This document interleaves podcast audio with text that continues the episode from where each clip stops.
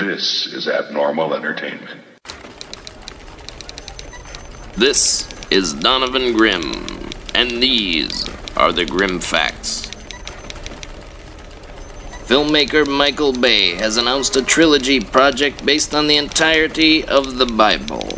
Johnny Depp is set to play Judas Iscariot, and marketing will include t-shirts that read Team Cain and Team Abel.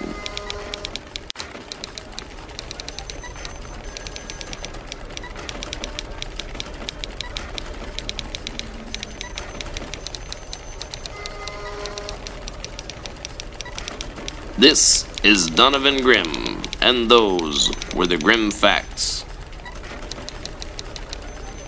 Head to abnormal entertainment dot com for podcasts, blogs, and videos. New content goes up every single day at abnormal entertainment dot com.